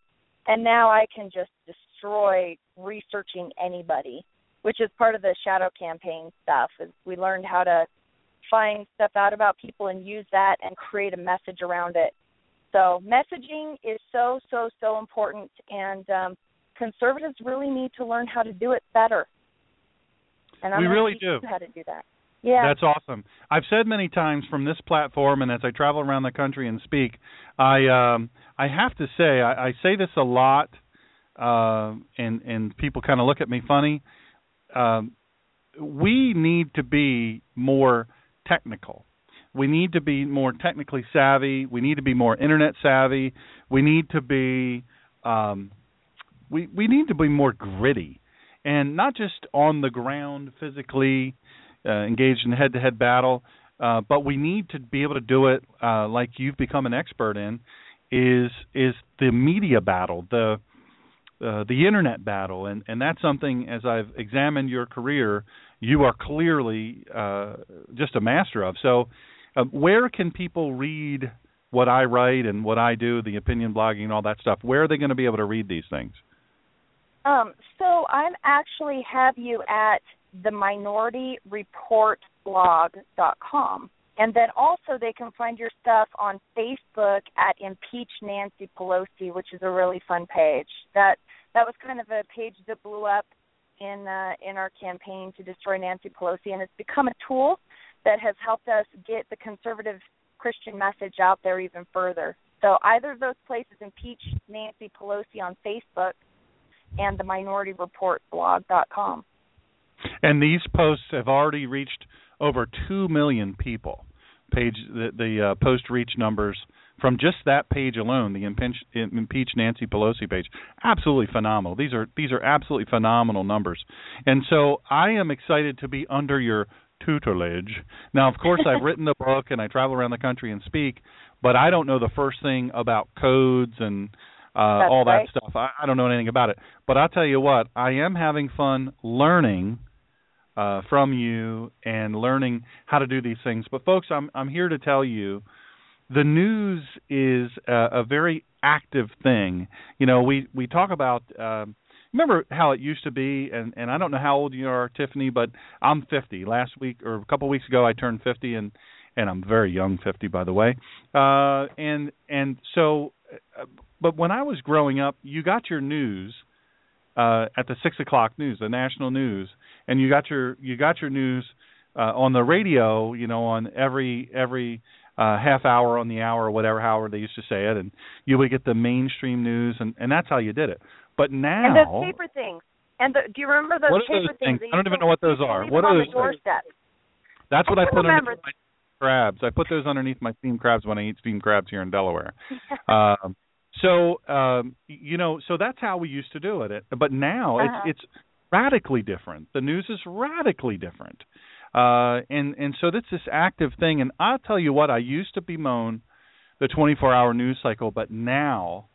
Um, you know, I've got a, a speaking thing here in a little bit uh, down in Dover, Delaware, and then when I come back, I'll be doing two more articles for you. And and I have to say, as I look across the internet and I look at these different things that come across, um, we have to be. Of course, you can't sit in front of a computer all day long every day. We've got to we've got to get out there and do stuff. But as I look at the stuff that's going on, not only in this country but around the world, that impacts our freedom, that jeopardizes our freedom and our liberty, I think to myself, man, thank God for people like Tiffiny Ruegner who have have grabbed this bull by the horns and said, "You know what? I'm going to learn how to use you. I'm going to redeem you for good." You know, we talk about Christians a lot of times. Uh, you know, they bemoan the internet. Oh, that internet's of the devil. You know, uh, movies are of the devil. You know, radio it's of the devil. You know, but uh, my approach has always been, hey, let's let's redeem that sucker for for God. Let's redeem it for conservative and and and liberty minded folks, and let's let's make it bring us. Uh, let's make it bring us the real news, the true thing. Sean. And yeah. I, I want I want to say one thing about the news and the internet and all of those things being of the devil. We know that in all things that are good, there's always going to be an opposite bad. And it is my belief that the television and that radio and that the internet have all been allowed to be created and come to light because of God. I believe that that's part of His plan because how can we reach those people in those parts of the world where they don't believe in Jesus Christ? How are we going to reach those people? Well, we're going to be able to reach them now through the television and through internet because those the the message of Jesus Christ can no longer be held back from any people in the world, and that is only because of radio, television, and internet. So, I mean, while while there always is going to be some evil lurking in the corners, find that it actually brings a greater good to this world, and we have to protect our children from the bad. You know, we have to protect. We always have to look and protect our children from the bad. And sure, there's some real bad stuff that can come across there, but we've got to remember there is some good stuff.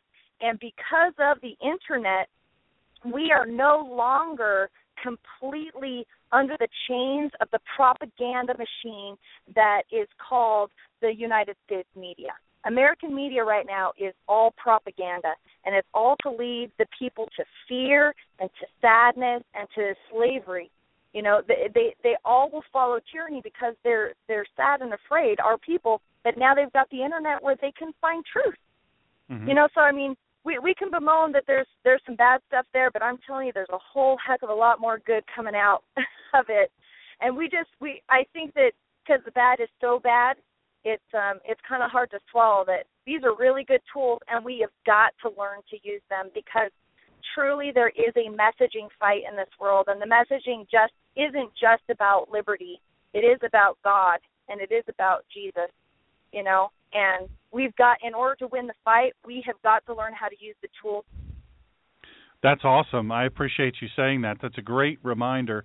Uh, you know, I asked this of Dave Perkins. I don't know if you know Dave, but he's an awesome, awesome dude. He was uh, he was just on the show. Um, I asked him, and, and, and what if you became president? What do you think are the most pressing things that you would just be driven to deal with in this country? You're the president. You get to deal with whatever you want. What are the things that really jump out at you? To say, you know what, I got to get on this. This is what needs to happen. Oh gosh, it, that's a tough. Oh my gosh, no one's ever asked me that question. But I think I would um, make sure to do everything in my power to um, give success to the Liberty Amendment. I really, I feel that um, the the 16th and 17th Amendments were two of the things that were created to destroy our Constitution. So I, I do everything I could to restore the Constitution, which is what the Liberty Amendment does. Um, additionally, I would get rid of the department. Really don't need the Department of Education. I, I feel that the Department of Education, its whole goal is to um, to to take a few a few people's ideas in the in the East Coast and whatever propaganda they want to feed our children, they they hold money um, they withhold money from the state saying we're not going to give you the money that you gave us so that we could give back to you if you're not. Single one of our states is different. Every culture of our states is different. And i really really would like to honor the the separation of states. You know our our states all need to be able to have the power to do with whatever they want with their people that they want to do. And that includes the funds for education. I would totally annihilate the department of education. And then there are a lot of other departments I'd get rid of, but anything that creates additional regulation that just doesn't make sense, you know, mm-hmm. and the whole purpose of it is to control and it takes away freedom. So maybe tomorrow I'll sit down and I'll create my platform and I'll. There you go. Because I well, never hey, thought about it before. well, it's worth thinking about. I I did a show several weeks ago, and and folks can. Uh, it's free of charge. You can go back into the archives of this show at blogtalkradio.com backslash the Ninja Pastor. Uh, we're also on uh, iTunes and theninjapastor.com, all those different places you can you can listen to it. But I did a show what what I would do if I were president of the United States, and and so I outline a bunch of stuff. And one of the things I do is much like you, great minds think alike. Uh, also, Dave Perkins said the same thing. You know, several of the same things you said you'd get rid of, he said, and I said. But one of the things that we hear uh, from the left and and sadly from a lot of people on the right is that allegedly on the right is that yeah you get rid of those organizations and you're talking about hundreds of thousands of public employees are suddenly without a job you can't Damn. do that oh. You know, Calvin Yeah. Coolidge did that. You know, one of the one of the things that people love about Ronald Reagan is that he actually cut pretty deep when he became president, and a lot of a lot of his ideas came from Calvin Coolidge. And Calvin Coolidge came in, I believe the unemployment rate was like 25% or something, and within a couple of years, he had unemployment down to almost five percent. You know, he was an that guy was amazing, and he knew that if he cut deeply into government, he took they're just shuffling papers from here to there. There's no satisfaction in their heart, and when he cut them free, I'm telling you that so many things came out of his presidency. There was there was so much money. You know, there was so much so many so many less taxes that the people were paying that there was a surplus of money. And people are like, "Well, I have a lot of money in my business. What should I do?" I know, invent the copier, invent the the air conditioning. You know, I mean, it's it's amazing when when individuals have more money, they will create more when government has more money, less will be created, and you're going to have higher depression because how many state workers do you know who are truly happy and go to their job and say, "Wow, zippy zippy, this is fun." They're not doing anything. They're not accomplishing anything. So they're not feeding their their heart that God gave them to create and grow things. All they're doing is transitioning this paper to here to there to there. You know? And so Calvin Coolidge cut all of those people loose and I, I guarantee you they all found jobs they found jobs and not only did they find jobs but they found something that spoke to their heart because they were actually accomplishing something greater than they could in any government job.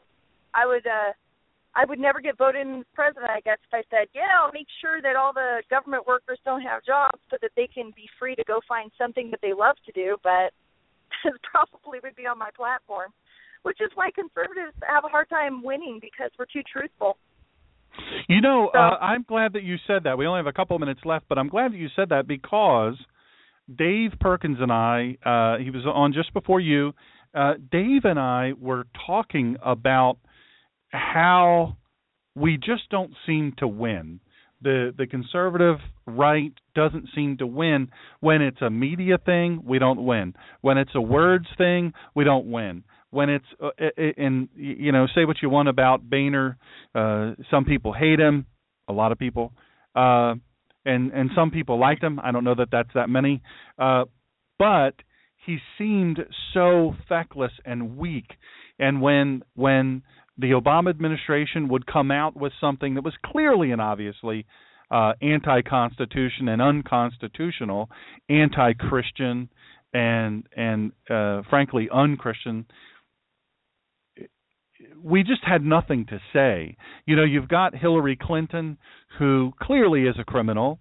Uh, we've got all these things that you know, and I know Trey Gowdy is working hard on it, but but we don't hear from very many people about it. I guess we're hearing from Ted Cruz, who uh, he just seems to be fearless, and he comes out and and gets her done. But uh, you know, from the position of the speakership and and and the ones in Congress, it, they just seem silent. And but in public, we just don't see the national uh, attitude of conservatives standing up and rising up and saying, "Hey, you know what? You know, we're not going to tolerate this." That's one of the reasons. One of the things. Uh, one of my good friends, Kristen Sherman, uh, turned me on to you, and and that's kind of how we met and how this whole uh, opinion blogging thing uh, came to be. Um, but she is a citizen activist, and she's just her and her husband John are just unreal, and they're raising some real uh, conservative activists. And so originally, you know, she says the same thing. Look, I didn't know anything about uh, the internet. I didn't know anything about uh, moving policy or the narrative. Uh, I didn't know right. any of those things, but I knew I had to do something.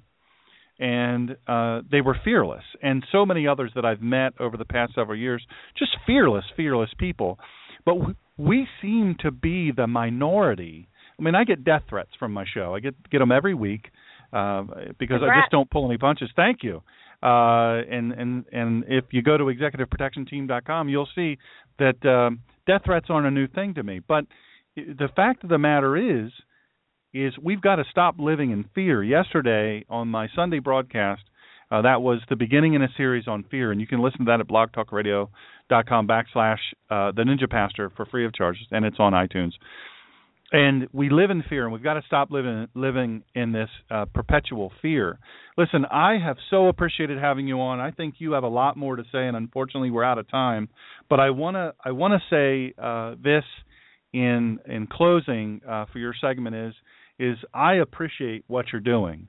Uh, certainly i appreciate your patience with me and teaching me all this code business and and all of that. And i'm you know uh, i'm going to try to be as fast a learner as i can be but I appreciate the fact that you've had this idea to teach people how to get get out there and get after it. Obviously, I wrote a book and I travel around the country and speak.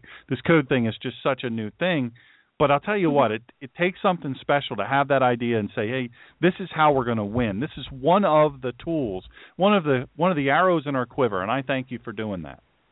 Thank you, Sean. I appreciate your time. Thanks for what you do too. Oh, my pleasure. Have a great great day. Thank you too. I'll talk Take to you care. soon. Bye bye. So there you have it, people. You got two great patriots. Uh, you know, you just can't argue with the fact that we got people like this out there doing what they do. We've got you out there doing what you do. The Center for Self Governance. You hear me talk about it all the time. November uh, 14th, 15th, and 16th. They're going to be in the Delaware and Pennsylvania area, folks. If you're in New York, Delaware, uh, New Jersey, uh, Pennsylvania, any of those areas, you're going to be close enough to come. I'm telling you, this is the secret sauce. And uh, I have a commercial to play, but we don't have time to play it. But go to the Center for Self Governance.com or .org, I can't remember which, or go to Facebook.com backslash God and Country Radio, and you'll see a link to Center for Self Governance. Go there and put your state in there. Click on uh, training and, and uh, go to your state, put that in, and, the, and the, the training will show up. You have to sign up listen, we've got to quit saying there's nothing we can do. We've absolutely got to do do what we can. All each and all of us uh, have to do it. It has to be done, folks. We're we're on the razor's edge of liberty and tyranny. And I just want you to know that I know I look half a million strong and growing. I know that this audience is an audience that gets things done. But we need to be smart about it. We need to be efficient. We need to get after it and you're the people to do it. Nobody else is going to do it. I thank you for joining me at theninjapastor.com. If you are a fan of what I do and you want to support that every single penny, click on the donate button or box or whatever it is. Uh, you click on that, theninjapastor.com, and every single penny goes back into the ministry and back into what we do. I thank you for it. Uh, you people matter to me. Liberty and freedom matters to me. And if it's not us, it'll be nobody. We do not want our children and grandchildren to be in chains. It's this bad. We don't want to be in chains. Let's fight like it matters. These are barefoot in the snow days. Let's get after it, America. Let's get her done.